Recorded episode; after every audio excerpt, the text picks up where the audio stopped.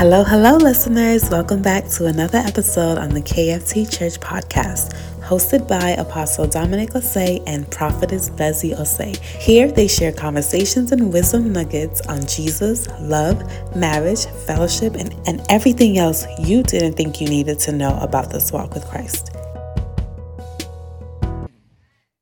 So today's topic is on mental health, and I pray that the Lord would allow me to do it justice. Amen. And I pray that my words are sharp and full of power. Amen. And I pray for the grace to stand up here. Amen. Amen. Psalm 23.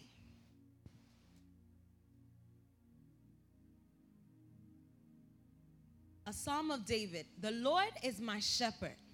I shall what? I want the King James Version. Some scriptures, you guys should know that it should be King James.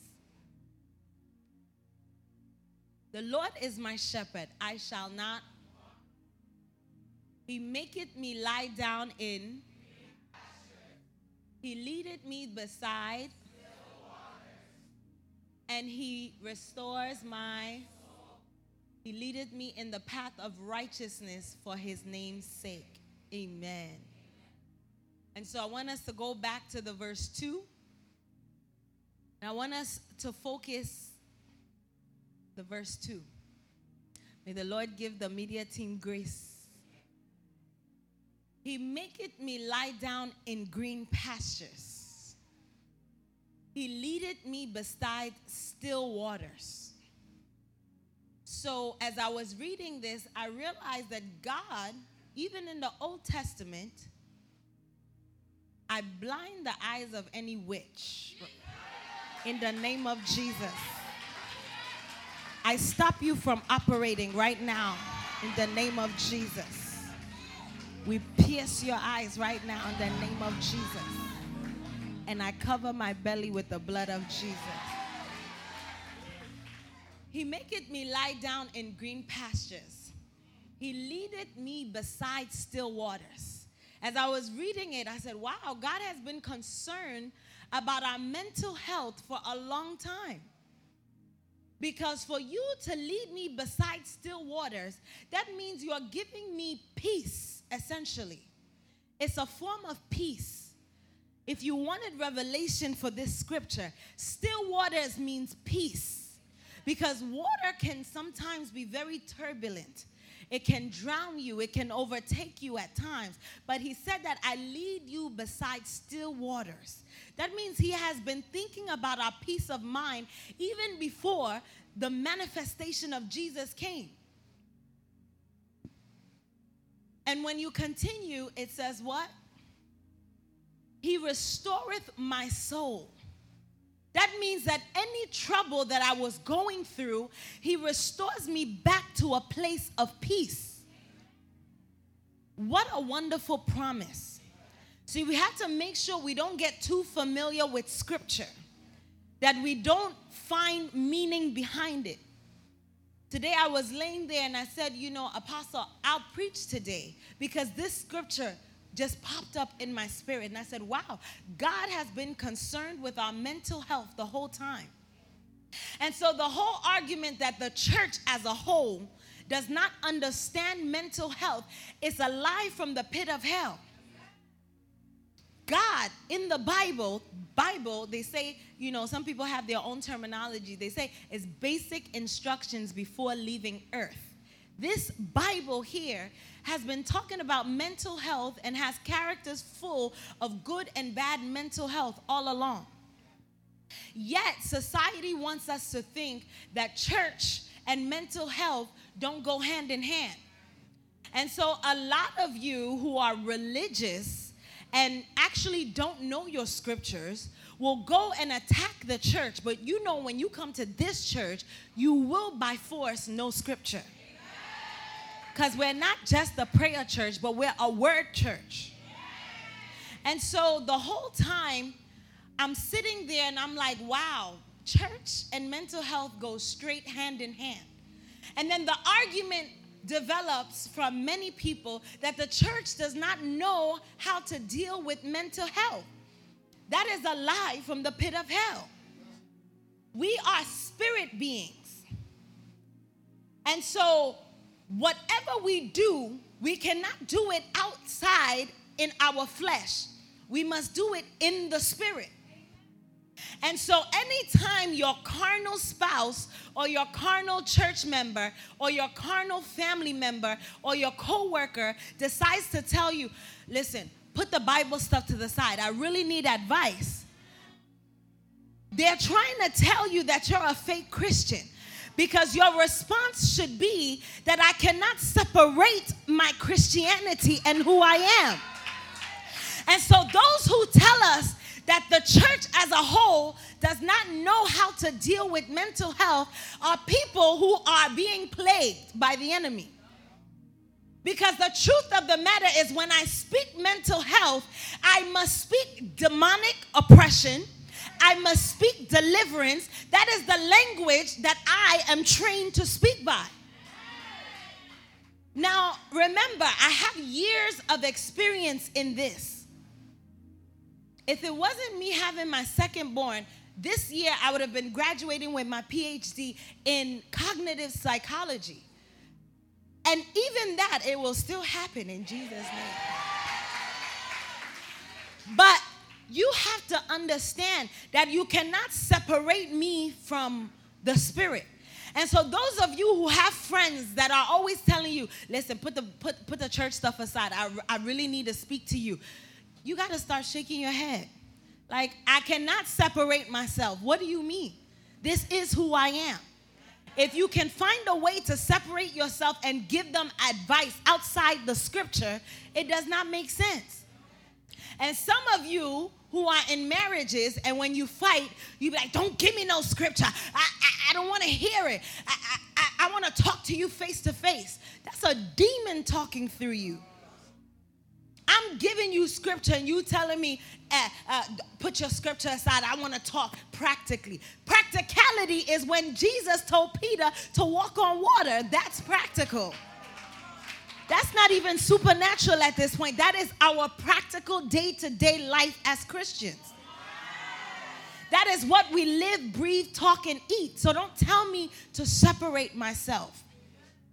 And so the church and mental health is very hand in hand.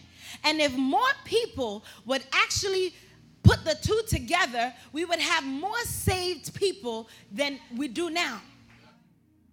Now, I'm not against counseling, but as a practitioner, I am against medication. I'll tell you that. Because the thought process behind medication, especially when it comes to mental health, I'm not talking about medical health, but mental health is you are mocking God. Is a form of trying to mock God because what the pills are meant to do is somehow decrease some hormones inside of you and try to change you. No, no, no, no. We're not going to do that.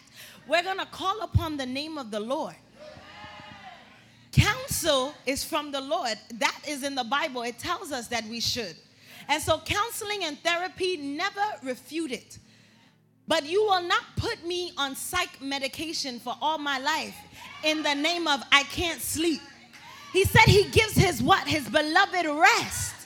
So how is it that I need medication to sleep? Tonight, some of your demons will be annoyed by me. But I pray that you get deliverance as you're being annoyed. Because the Lord showed me medication bottles. A lot of you secretly take medication. A lot of you take medication for anxiety. I already see three people with medication bottles over their head. And so joy comes from knowing that the person you have submitted your whole life to is responsible. You didn't catch that. Your joy should come from the fact that God has never told a lie and He has never left anyone forsaken. When your joy comes from the fact that you know that all things work together for those who love the Lord and are called according to his purpose, you realize that even in the midst of crisis, He leads you beside the still waters. He restores your soul some way, somehow. And so while everyone is in panic and chaos and pandemonium, while everyone cannot find a job, while everyone is in recession, while everyone has lost their jobs, you're going through the same thing, but there's a peace. And many of you truly do come and testify that in the middle of the chaos, if it had not been for what God is doing in this church, you would have killed yourself. But thank God for Jesus, He decided to birth a church in the middle of Connecticut. And so, even when your demon of suicide decided to bubble up, when you came to church, some way, somehow, from the opening prayer to the grace being shared, God dealt with that demon for you. And so, when your joy, one thing about mental health is learning how to retrain your mind. We want the power of God, but we don't want the mindset of God. We all want to cast out demons. We want to heal the sick. We want to set the captives free. We want to make sure that our word carries power. But we don't want to renew our minds to what the mind of God is. And so, the mind of God concerning your mental health is to be at peace even in the midst of chaos. That even when your soul is troubled, He said He will restore it back to a place. And so, it's not that the enemy won't come and hit you, He will come. He'll come in like a flood, as a matter of fact. But then God will lift up a standard. Yes, uh, depression will try to creep in. Yes, you'll lose your job. You'll fail the test. You'll fail the exam. Yes, you might, something bad might happen. But he said, even in the midst of that, and when you realize the person that you have entrusted your life to is responsible enough, listen, that's a word all by itself. God is responsible enough some way, somehow, it gives you a peace that surpasses all understanding. And the reason why, as a believer, your mental health should be very important to you is because people see the way you handle attack and they draw closer to God or they flee from God. People sit there and watch you. Many of you are saying that your family members, your co-workers, your friends, your spouses, they, they don't want to have anything to do with the church. But enter into a time of warfare and let them see that you truly believe the person that you have left your soul to. I believe they'll come back around. The worst thing, Job said, what I feared the most has happened to me. The one thing that I feared in life, I never feared my mother dying. I always feared my father dying. When he died, I was like, what's going to happen to me? But the Lord gave me a strength that till this day is unexplainable. I was the spiritual eye for my family. People coming in and out, not knowing that is what was birthing out my ministry not knowing that it was saving Esther. Esther is here in Christ, solid, because the way I handled the attack of my father's death, she saw it and she said, Nah, I have to come to Christ. Esther texted me one day and she said, I saw her exact words. I saw the way you handled your father's death, and I want to know Christ more. People watch the way you handle attack. I was just talking to a friend, and she said that, you know, I've been dealing with people, and these people are so called Christians. But the minute the deal fell through, the anxiety they exuded, the way they talked down to me, the way they started being so rude, it caused me to question are they truly Christians? People watch the way you handle the divorce. They watch the way you handle when your mom got sick. They watch these things, and you can either gather or scatter.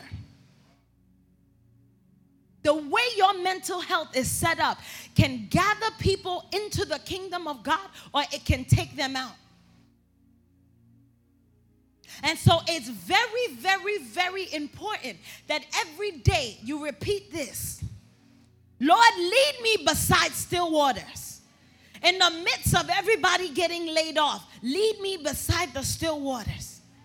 In the midst of everything going crazy at home, restore my soul. Let me not get to a place where I'm so anxious that my unbelieving father can mock you. Tonight, God will deal with your demons. John 14, 26 to 27. But the advocate, the Holy Spirit, whom the Father will send in my name, will teach you all things and remind you of everything I have said to you. The verse 27 is gold. It says, Peace I leave with you, my peace I give to you. I do not give as the world gives. Do not let your hearts be troubled and afraid. He said, My peace I give to you, my peace I leave with you. What a promise. We read these scriptures just for reading it sake. Do you understand that he said he's leaving his peace with you? He said that I'm not I'm not doing anything else but leaving you in a state of rest. Thank you Jesus. You caught the revelation. He said, I'm leaving you in a state of peace. Until the peace of God comes to drive trouble and fear, you will remain in turbulence until you remind God of His word in your moments of anxiety that you take pills for, in your moment of anxiety that can cause your, your lungs to close up. In your moment of depression, when life seems like it's crowding up in your head, when you feel like something is choking your neck, when you can recall the scriptures and give God back his word because his word is exalted above him and he is not a man that he should lie. Every word he sends cannot come back to him void. And so when I'm in anxiety, I must remember God, God, you said that your peace you leave with me. You said your peace. So even if I didn't get accepted into medical school, your peace is what you have promised to leave with me. I command your peace right now to fall upon me right now. Even when my, my marriage looks a bit shaky, you said your peace you will leave with me. Today I receive your peace right now. You see, when you learn the scriptures, your mental health is better. When you learn scripture, you now enforce the scripture. You learn how to engage the scripture. You enforce and you deploy the scripture. You say, Scripture, you must work for me. Peace I leave with you, my peace I give to you. He said, I don't give it to you like the world gives it to you. And so it made me wonder how does the world give it? The world can't give you peace. The world can give you a job. Once you get fired, your peace is gone. And so, those of you who your external circumstances always determine how you move, the enemy has already cut your life in half. If you were supposed to live to 120, you know only half of that is where you're going. And tonight I'm talking to some of you because as a pastor, I've seen it. When things are not working out for you, where is your faith? Where is the scripture? Where is the declaration of the word? Yeah, you had a miscarriage. Yeah, you got kicked out of the class. Yeah, you are probably going through a divorce. Yes, your, your house witches are after you. But I know the one who have, I have entrusted my soul to. I know He is responsible enough. I know that He leads me beside the still waters. He restores my soul. I know that in the midst of crisis, when I can't pay rent, when I don't have school fees, some way, somehow, He has never forsaken me. Ah, He said, I've been old and I've been young, and I've never seen the righteous forsaken, nor begging for bread. He said, How can you worry? Because worry, you can't even add a hair to your own head. As the wind blows, we don't know how a bone forms in the womb of a woman, the Bible says, so we do not know how the Lord will do something in our lives. And so when you worry, you are worrying for nothing. How did this child form in my belly? It makes no sense. How? Uh, it makes no sense. As a mom who has been pregnant six times, I never get over the miracle of childbearing. How is it that uh, you can be in my stomach and I push you out? That reminds me every day I cannot worry as the wind bloweth and we don't know where it's coming from. We don't know where it's coming from. So, how dare you undermine this God that you come to church every Sunday for? What kind of game are you playing? Until the peace of God infiltrates your heart, the enemy will use external circumstances every day to end your life.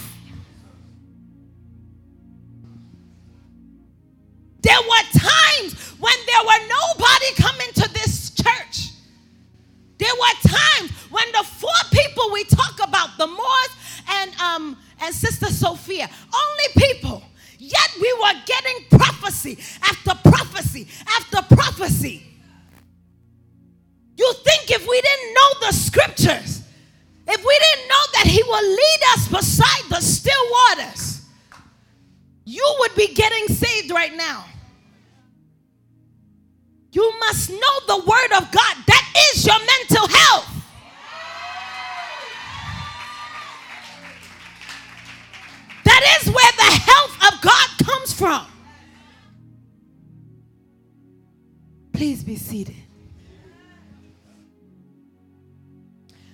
state of restfulness. You can be in the midst of chaos, and He will still the waters for you. The chaos will come, the turbulent waves will come the big tsunami will come. But some way, somehow, someone say, some way, some way somehow, somehow, it works out. All things work together. Not for you. The Bible didn't say for you. It says all things work together for those who love the Lord and are called according to his purpose. And so when bad things start happening to me, the first thing I say is one, do I love the Lord? Yes. Two, am I called according to his purpose? Yes. So everything got to work out. Everything must work out.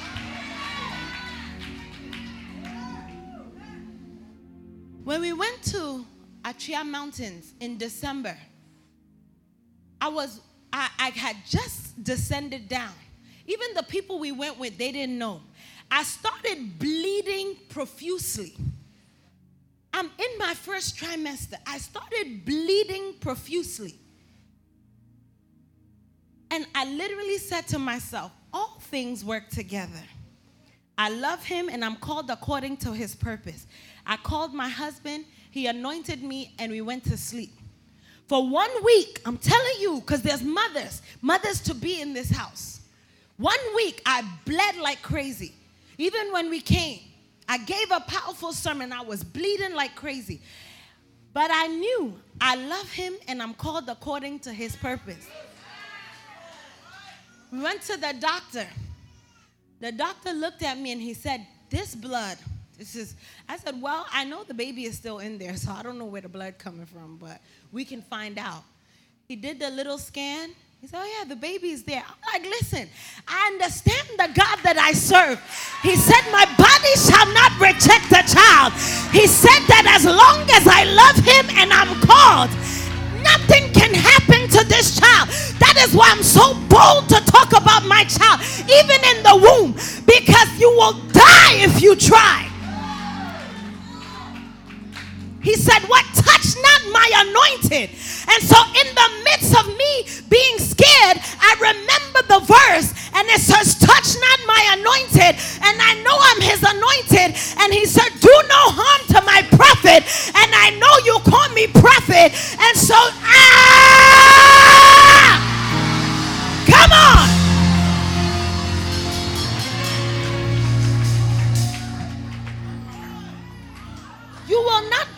Me out. Today, my husband said, Babe, I don't think you should preach. I said, Listen, I'm not due. The enemy is not going to stop me from preaching the word of God. Let's go. Let's go. Let's go. How, how can you be a Christian and be a punk at the same time? You don't carry authority or what? He said, I moved from one nation to another nation. And he said, He will suffer no man to do me no wrong. He said, He's going to reprove kings, presidents, uh, vice presidents for my sake. He said, Touch not my anointed and do no harm to my prophet.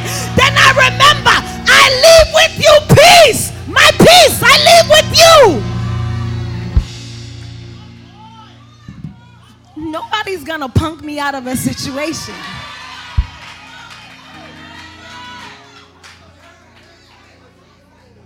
I'm about that life. No, no, no. You have you have to renew your mind. In mental health and counseling, that's what we do.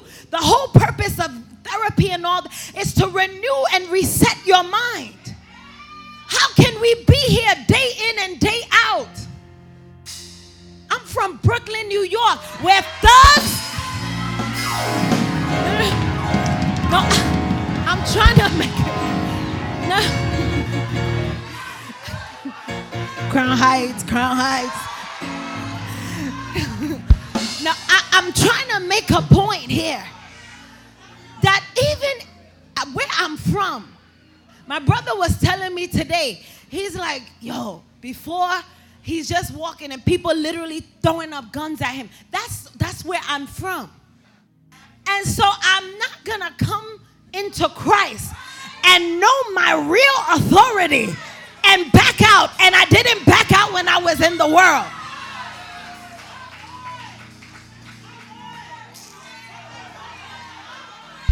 When I was younger, I heard a story. This is why it's good to tell your kids stories. When I was younger, I heard a story.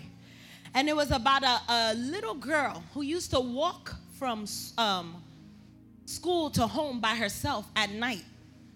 And she used to be scared. And apparently, her, her grandmother told her that angels, everyone is assigned a bunch of angels.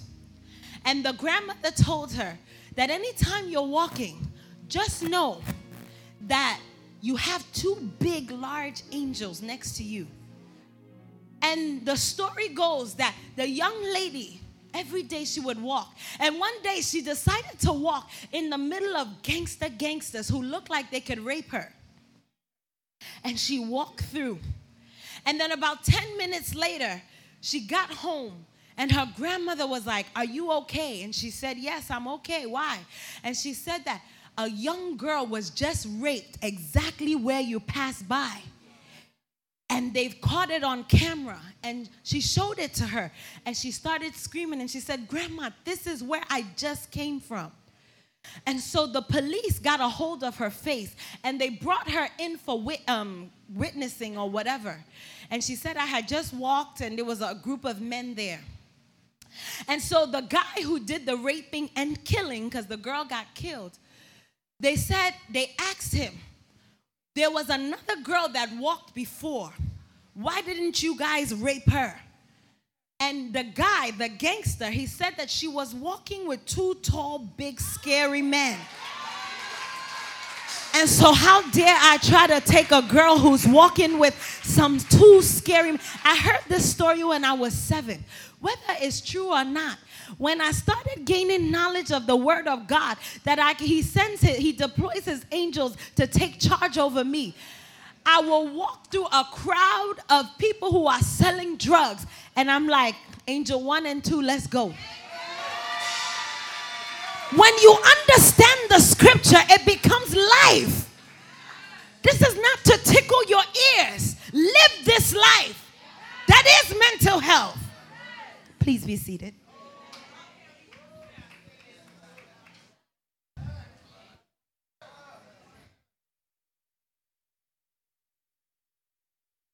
You must learn peace now. Life has a way of depressing you. Life has a way of reminding you that you have no Valentine.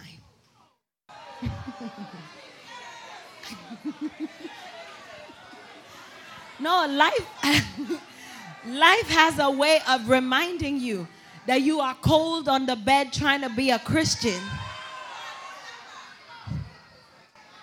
Life does. Instagram has a way of depressing you and reminding you that you don't have it all and you can't live the black girl luxury life.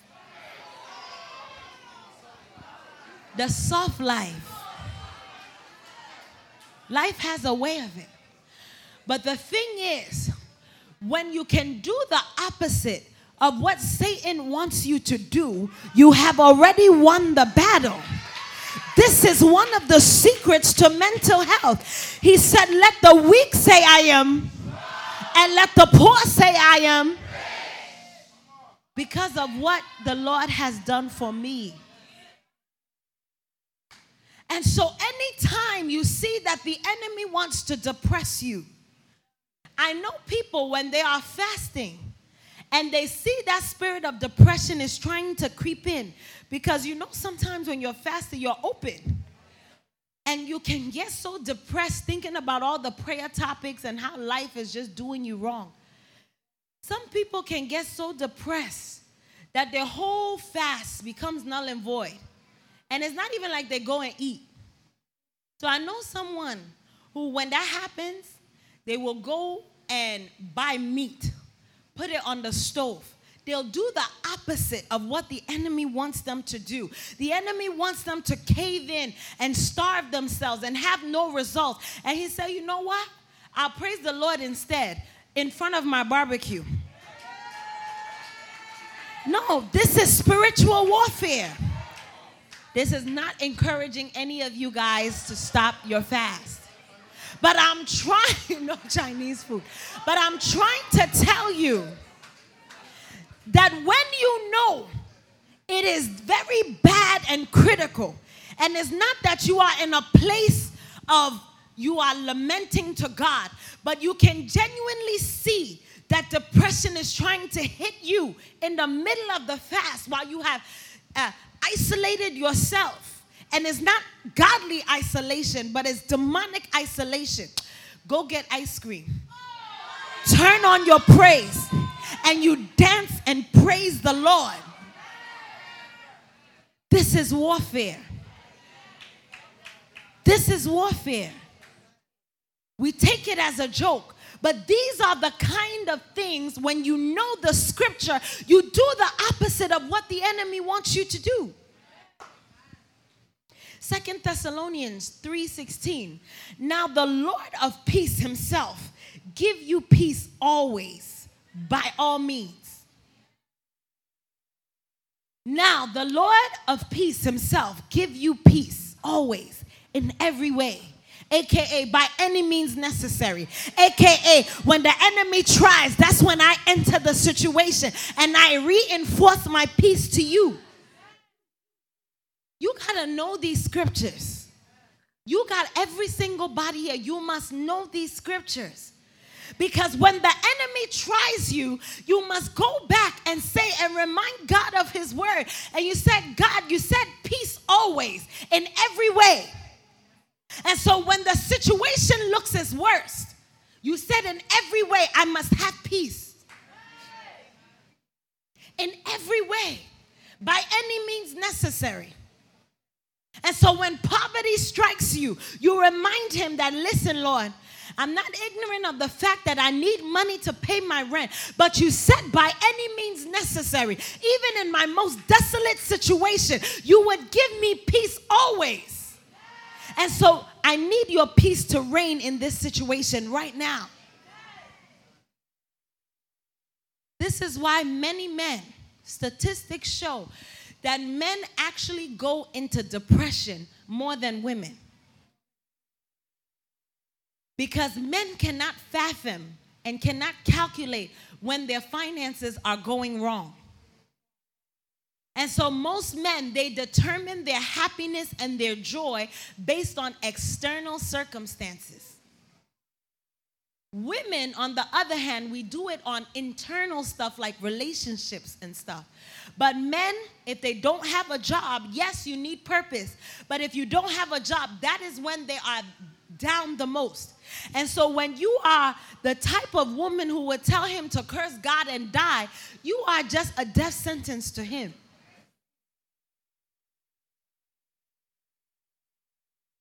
Don't be a Job's wife, women.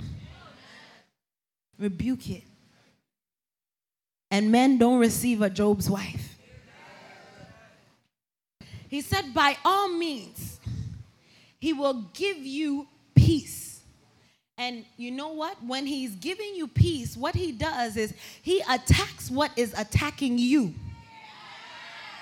You didn't get that. He attack what is attacking you. I worked in hospice for at least 12 years. And one thing that I noticed that the people who died fast from their diagnosis were the people who were lonely and refused to believe that God could t- turn their situations around. And the people who remained hopeful, that had their family around, that had love around, they ended up being moved out of hospice.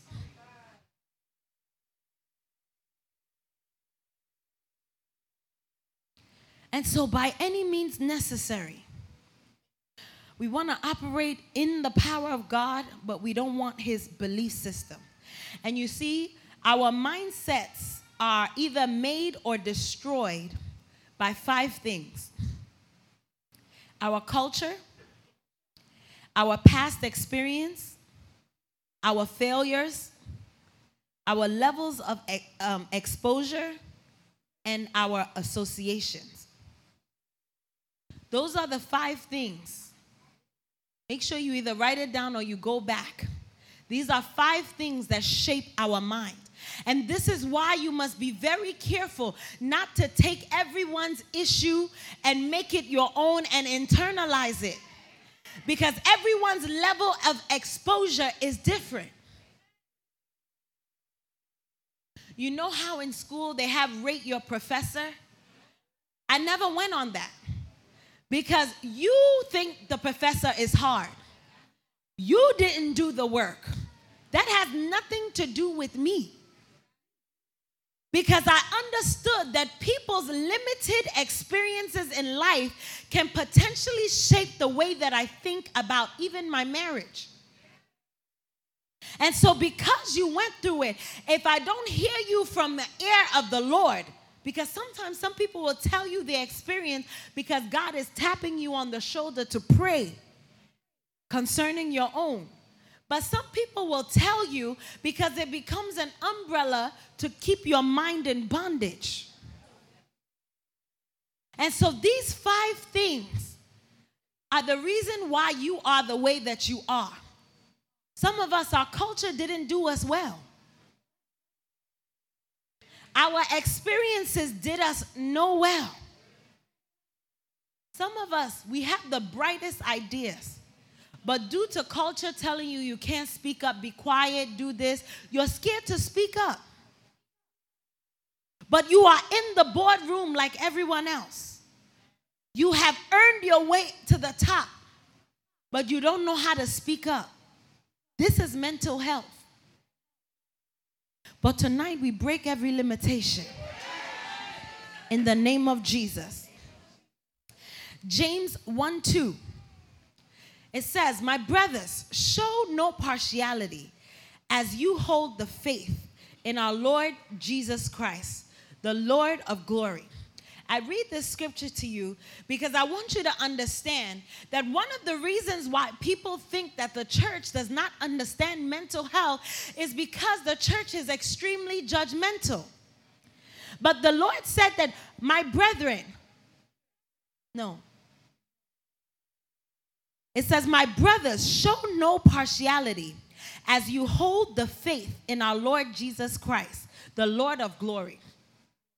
You see, we have a tendency, if we see that someone's, there's something wrong with them, because we are okay, we think that we can now talk down to them. But if you're if we're talking about mental health, I need you to know how to treat others who may have a situation that is different from you. And so when we're doing deliverance here, you have no business ever in your life. One, going to talk about it outside because you call upon that spirit upon yourself. And two, when you see them, you love them with brotherly love, not with partiality. So that people can stop saying the church doesn't know how to handle mental health. Because half of you have been demonized. We've heard things as we were delivering you, but we've loved you into your healing. Some of you, that demon of rejection has spoken time and time and time and time again. Yet we have loved you to a place of acceptance. And so it is imperative that every child of God, when you are dealing with negative mental health, the Bible says, show no partiality. Let us love one another. In fact, that is the person who you love up on even more. You use wisdom, of course, but you love upon them even more because demons hate love.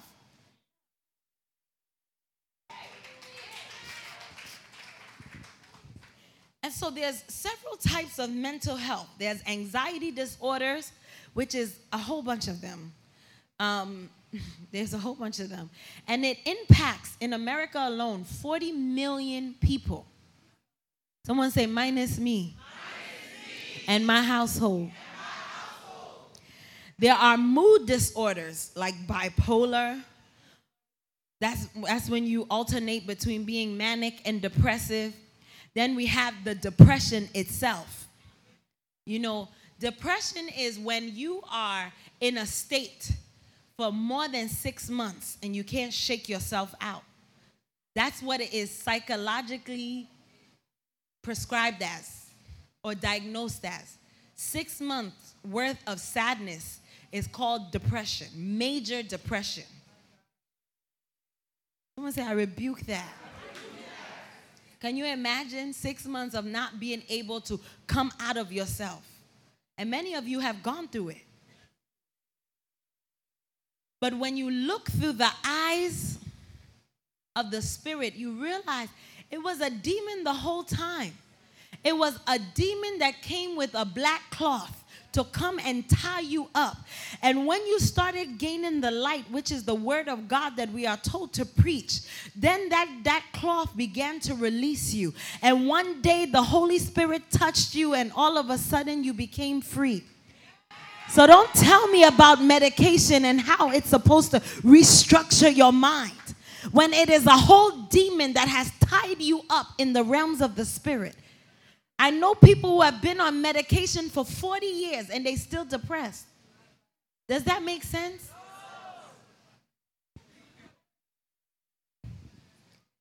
Then we have psychotic disorders like schizophrenia. That's when delusions and hallucinations, and some of you, that's the way the enemy deals with you.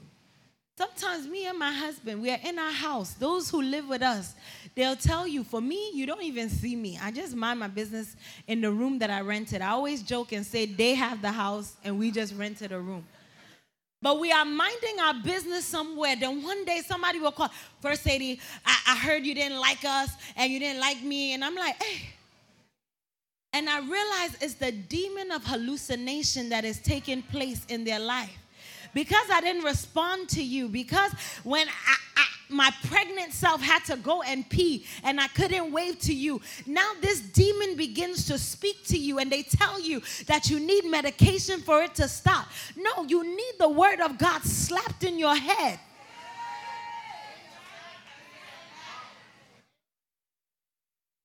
Let it go inside. And then we have, you know, um, we have eating disorders. See how that demon works? People don't like to call it a demon, but it's a demon. Those of you who look nice with your slim waist and you look nice and you're nicely proportioned and your muscles are showing, when that demon of that eating disorder comes through depression or anxiety, what it'll make you do, if you are meant to be a nice, curvy, you know, girl, it'll make you overeat and overeat and, and destroy your physical self. And those of you who are meant to be nice and thick, like my husband, he don't look nice when he's skinny. That's why I like him like this he's he's fine when he you know when he stand up here sometimes i'm like lord Bring me back. No, I'm being serious. And so, one thing that I realize is people like him who stand on the pulpit, because one of the statistics that I've been researching is that pastors get attacked with depression the most. And so, I make sure that I bring happiness to my husband's life any way possible. No, it's true. You know? It's true. And so, somebody like him that is meant to be thick, tall, the way the demon will operate through him is it'll make him skinny and lanky. And he himself, when he sees himself, he won't even like himself. And then it turns into suicide. And you expect me to tell you that it's just something that we cancel? We cast that demon out. You got to learn how to cast those things out. You cannot deal with, with these things at face value. And then we have extreme doubt. That is a mental health disease that many people don't know. Extreme doubt. There are some of you where we are telling you and we're showing you that the sky is blue, and you're telling us, nope, it looks gray. This is a demon that has put a blanket over the spirit of your eyes. Do you understand that? Your eyes, your, your spirit has eyes. And a demon will literally come and cover it with a blanket. And so, even when the prophetic word is coming, you cannot receive it. And so, your mind, while everyone is being touched and everyone is singing and doing all these things, you cannot break yourself out to say that demons tremble at his presence because in your mind, it has been told to you that nothing can take this demon away from you.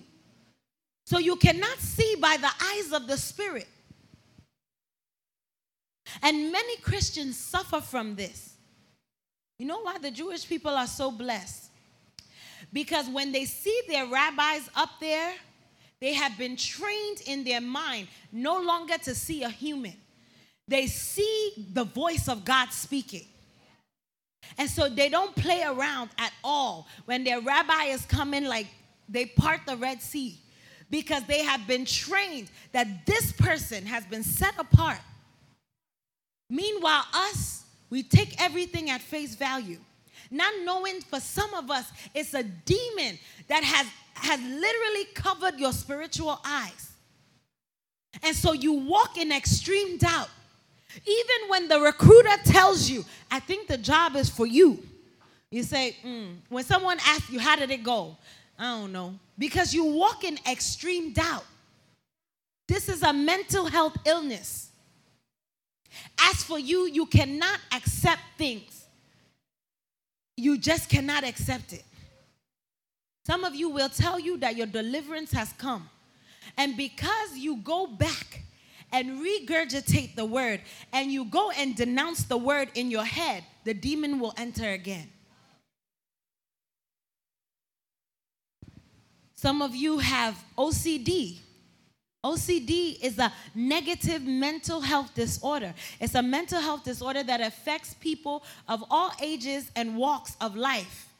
And it occurs when a person gets caught up in a cycle of obsession and compulsion. And so some of you think, oh, I'm just a neat freak, I'm a clean freak. Your OCD is a demon. Your OCD is a demon. And that OCD is the reason why your marriage could potentially fail. It's the reason why at school you want to be a perfectionist and God is giving you favor and you end up submitting the work late because you are trying to be a perfectionist. That's OCD. It's a demon that tells you that you must be perfect. No one should ever see you fall. It's a demon. So don't walk around thinking, oh, I got an OCD, so I'm real clean. No, you are plagued with a demon. We have Stockholm syndrome. This is one of the worst things. Stockholm syndrome it's a negative mental health disorder that causes you to love your abuser. Domestic violence people, they go through this a lot. How is it that someone has brutally beat you up, but yet you find compassion? There is something called demonic compassion if you don't know. And some of you are in the wrong relationships. This is why soul convos. Don't let anyone tell you their life story unless God has given you the go ahead. Some of you, your own fathers raped you and you feel bad for them. And so when you come here for us to deliver you from a demon, it's very hard because you've fallen in love with the thing that is oppressing you. And that is why, as a counselor, if you want one of the most practical things I can tell you, is learning how to know when you have an issue and opening your mouth to actually say, I, I, am dealing with this. It may not have me, but this is what the situation is. And then we have this spirit of rejection that keeps bothering people in this church.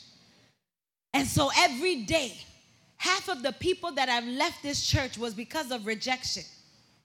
First lady and pastor don't pick up our calls. They don't allow, protocol doesn't allow them to, to talk to us.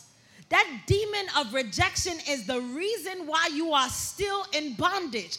Because what it does is it isolates you from the people that God has called you for. And this is why so many people cannot stay even in marriages.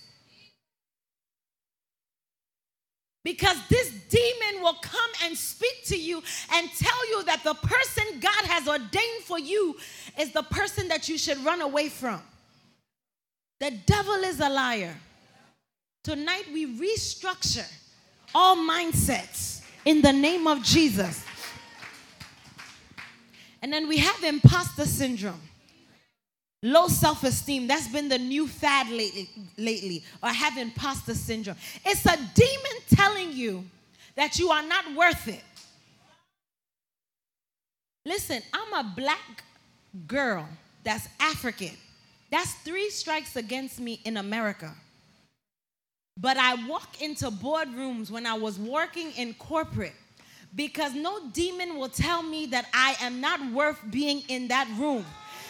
I used to sit with white old men and I was only but what 18, 20 years old. You will not punk me out of an opportunity. Tonight, I pray that whatever demon speaks to you and makes you think that you are not worthy to preach the word of God, that you are not worthy to lay hands, that you are not worthy to evangelize, that you are not worthy to stand on the pulpit and deliver the word of God. I pray that that demon is cast out right now under the sound of my voice. We restructure your mind. We break the strongholds right now in the name of Jesus. And so, some of you, God has called you and given you a message. But because you carry this demon of imposter syndrome, it doesn't even allow you to open the word of God for God to speak to you to go and revelate. Listen, you know one thing about the prophetic? There's a lot of prophets in this house. But one thing about the prophetic, it operates based on the word of God.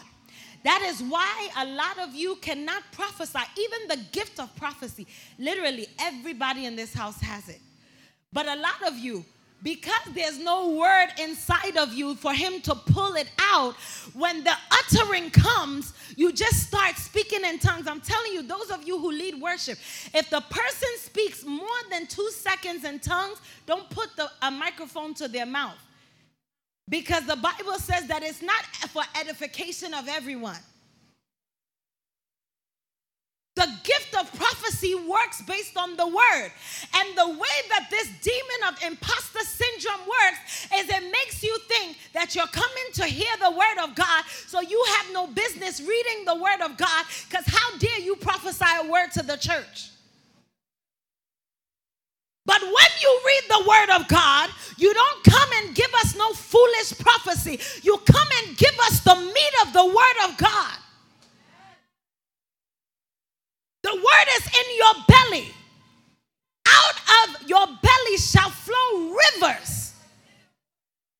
Living water, not dead water. Study your word. You too are called. It's not just Apostle and I. He said this is an incubator for those who will lead the next generation. You are called to lead. We have psalmists in this house. And not just the people, even on the choir. There are some of you, God literally downloads music. You may not have the voice, but He's given you the wisdom to write the song and hand it over.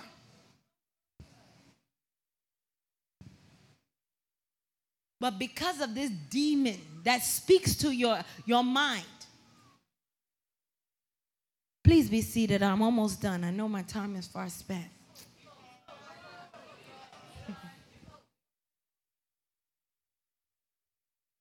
you see, when you learn how to hand your life to God, worry dies. When you learn how to hand your life over to God, your worry and your doubt dies. I said, when you learn how to, to give your whole life to God, worry dies. So imagine my little story I just told you in Ghana and I'm bleeding. Imagine if I would have worried. All, all the kebab that we were eating, everybody's kebab, they wouldn't be able to enjoy it. Imagine if I worried, would I be able to save my own child? No. The only thing I can do is carry faith that it was going to work out in my favor. That God told me by revelation that my body cannot reject a child. And so I held on to the word. And so when you learn how to release worry, God works it out for you. When you say that, I don't have anybody else to turn to, you are the only person. That's what I learned from my father's death. That I got it better than some of you who have a father. Because some of you who have a father, you know that when rent time comes, at the very least, you can call him. Even if he doesn't give you anything, at least a $100 he'll give to you. But the revelation came. I don't have anyone to ask. And so I had to go straight to the source. And so it actually got me answered faster than some of you who literally depend on your, the people around you. And I have a rich uncle and I have a rich auntie. The devil is a liar. Because they are the ones who won't even give you nothing. The ones that you guys boast about, that they live in the White House and they and they talk to the Sheikh of Dubai and all of that. Those are the ones who actually they will never pick up your phone call. Am I lying? And so when we talk about mental health quickly, there are some characters in the Bible as well. David is a person we know he was troubled and he actually had a bunch of issues. Number one, he had depression, he had a bunch of mood disorders.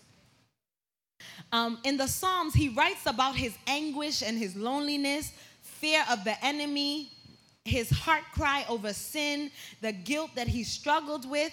It goes on and on and on. But in David's honesty with his own weakness, he gave hope.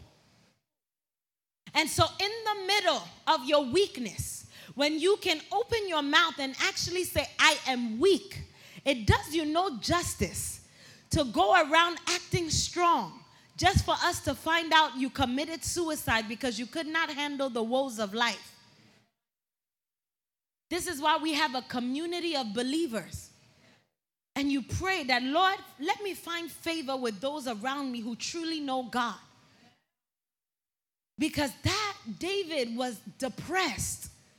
All those Psalms that we be reading, if you read it, he was one depressed boy in the woods by himself. Imagine having all those siblings and nobody's checking for you, and you just got to deal with animals all day. That was depression. Then we have Job, who carried PTSD. Your children died, you lost everything. He carried PTSD. But even in the middle of his PTSD, he still found a way to rebuke his wife when she said, Why don't you just curse God and die? So don't tell me you went to the army and saw people get killed. As a result, you cannot get close to people because you should be able to rebuke the thoughts that are that come in your mind and say that, Lord, as I'm in you, I banish every negative thought of any soldier dying in front of me. PTSD is when you have images of trauma happening. And so if you've seen your mother get beat, there is no reason why, when God has given you a good man in your life, that you should treat him like trash in the name of, I keep seeing images of my mother's beating get flashed. That is a demon. That's a demon. It does not want you to enjoy your marriage. And so, those of you who enter into marriage with all these hullabaloo nonsense, nobody got time for it. You deal with it. When Brother Iman and Sister Keisha ask you, tell them, I'm dealing with this. They write it down, you come here, you get delivered, and you enjoy your nice marriage that you've been praying for.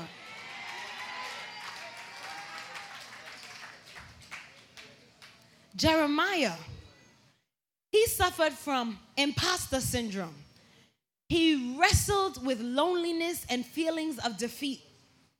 But isn't it so funny how he would wrestle. Out of all people, he was the one that wrestled with imposter syndrome. When we all know Jeremiah 29 11, what does it say? Look at you people.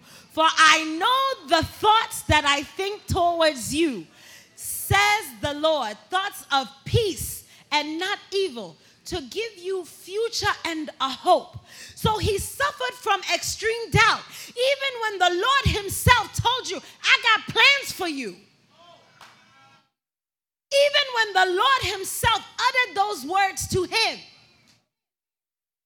he thought to himself, how, how, how are you talking to me, a prophet? Why am I even a prophet? He, he, he lamented so much in the scriptures. He said, Cursed be the day I was born.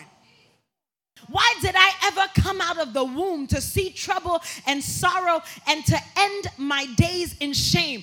Meanwhile, God just told you that I got plans for you. But you want us to deal with this with medication? Oh, the mental health practitioners, I know you guys are upset with me, but I don't care. Super sick. Because these are all demonic thoughts. How is it that God, not a prophet, not a man, God Himself spoke? And you, you decided to say no. That is why some people, it's hard for them to speak in tongues. Because they hear the utterings, but they are in so much disbelief. Oh, I think it's me saying it. I think no. Open your mouth and whatever comes out, you say it. Then we have Moses, the bipolar man.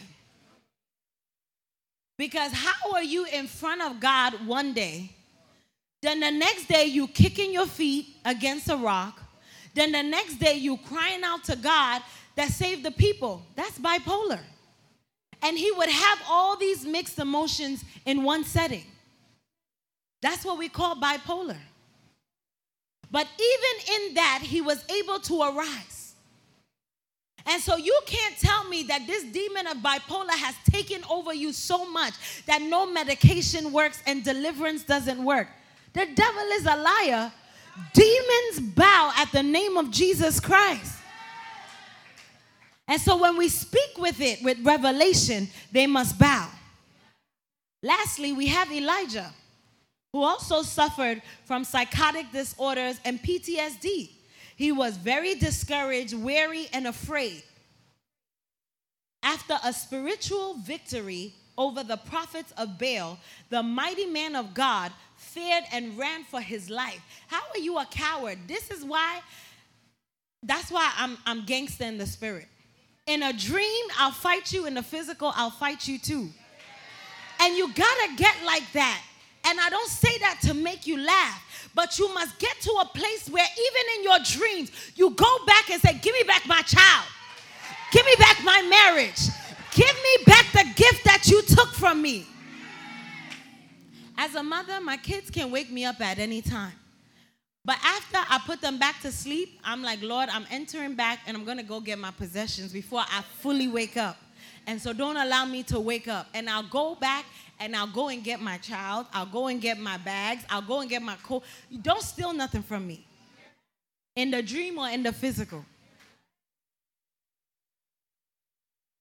Psalm 127, verse 2 It is vain for you to rise up early and to sit up late and to eat the bread of sorrow. Some of you, you eat the bread of sorrow.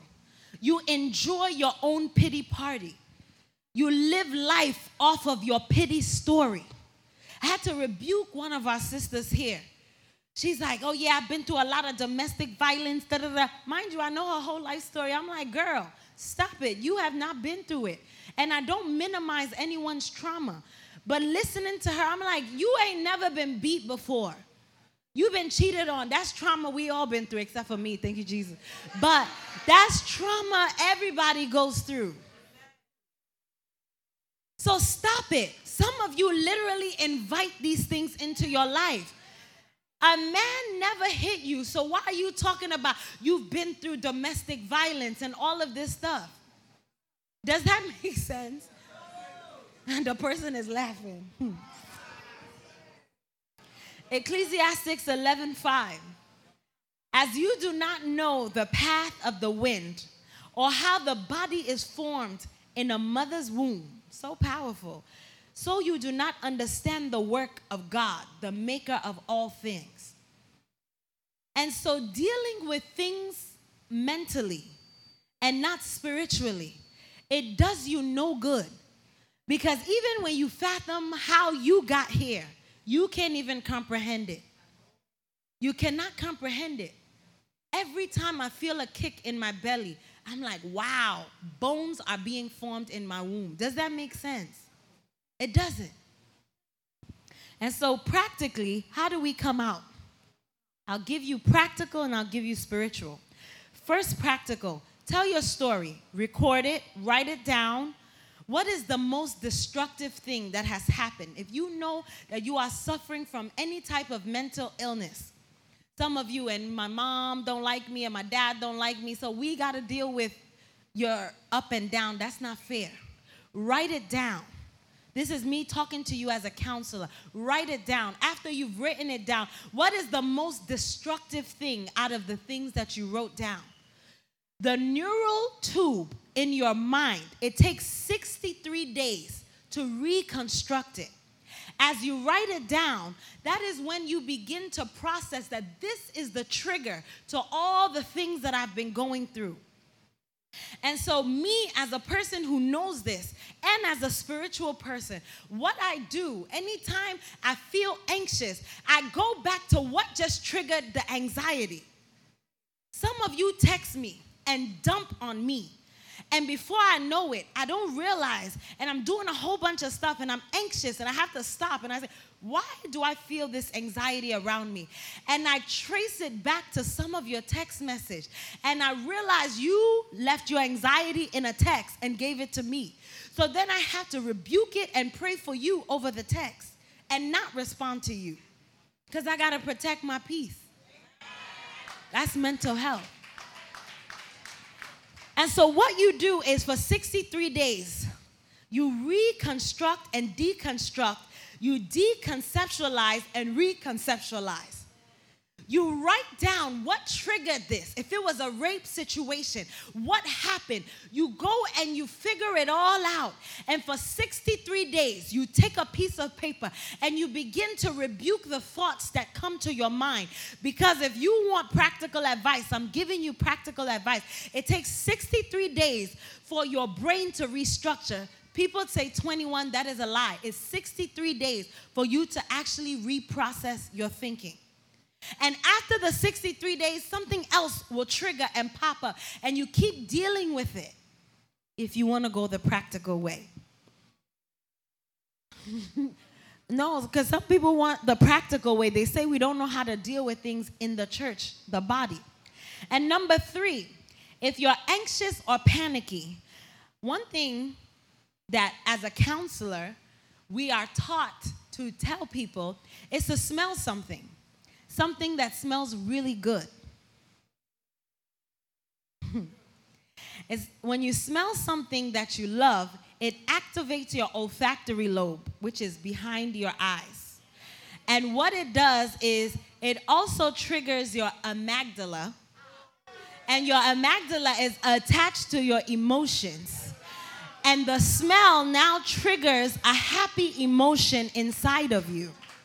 You want psychology? I'm giving you psychology.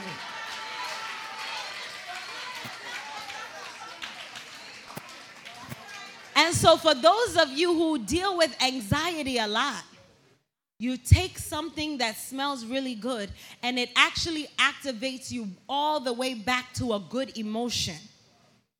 And so, if you have like a perfume or a rose or something that makes you smell good, I know some people literally will take a baby's smell, a baby's clothes. That's why people actually like to smell babies. Not everyone is a witch when they smell your baby because it actually activates goodness, good memories inside your mind. Amen? That was the counseling side. Now, the spiritual side of things. Amen? Amen? Renew your mind with the Word of God. Renew your mind with the Word of God. You see what I told you to do? It took 63 days for your mind to be changed. Now you can take the spiritual route and begin to recite the scriptures and say that, Lord, etch this in my heart daily. Within one week, you'll be delivered faster than the 63 days that you wanted your practical tips. and then, number two, faith it. Faith it until you make it. Faith it until you make it. It takes faith to climb out of that demon of depression that hole of depression. It takes faith for you to come out and say that I can make it out of school. I will not be depressed. It takes faith. Number three, do revelatory acts of faith as well too. I saw it on Instagram the other day. This time it was a man that walked into a bridal shop. I don't know if you guys saw it, and he started praying over the wedding dress. And though people thought it was funny, that was a, a, revelatory act of faith. So you must know the word for the revelation to activate for you to move on the faith. So those of you who go to buy socks in the name of I'm buying it for my husband, it was not done out of revelation. You just did it because you heard it. Amen. And then change your environment. If you know you are in a hostile, demonic home that brings oppression to you all the time, you pray to God, Lord, give me some money to move out of here. Don't put me in this neighborhood that is full of killing. Don't put me in this area. I was listening to a girl's testimony, and she said she was delivered from the spirit of gayism or lesbianism. And literally, she had to go back to school to finish her degree. And the lesbian girls told her that, listen up, I'm telling you now that you're never gonna leave this lifestyle. And they began to have sex with her. And she said for the first time she felt uncomfortable and she was feeling so nasty. And she said she began to pray to God. Her GPA was like a one something. But she prayed to God that if some way, somehow, if you can get me out of here, I will never turn back to this lifestyle. That same evening, her dean of students calls her and says that we've made a few mistakes on your transcript. You are graduating in the next few months. And the Lord took her out of there, and now she's a pastor, delivering people out of the camp of the enemy. So, your environment, your environment is extremely important. That when you realize that this is the place that causes me the most anxiety, get up out of there. You got to learn how to leave. Forget the job, forget everyone else. Some of you have moved. We were counting. We have over 60 people that have moved to Connecticut because they feel like it's a place of peace. Hallelujah. And lastly, your associations. Make sure you have godly people around you. Please be on your feet. Amen. Amen. Amen. I want you to begin to thank God right now for the knowledge that you've gained. Lift up your voice, begin to thank God. Lift up your voice. The people on the mic help the pregnant lady out. This is your season of manifestation. Be prepared to fight for what God has for you through prayer.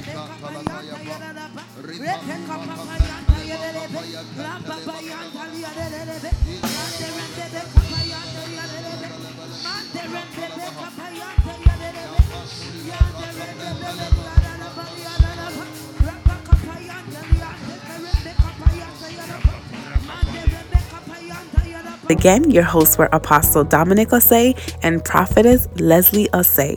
We hope you were blessed by this conversation and gained insight. Please be sure to connect with us on Instagram, YouTube, and Facebook at Kingdom Full Tabernacle.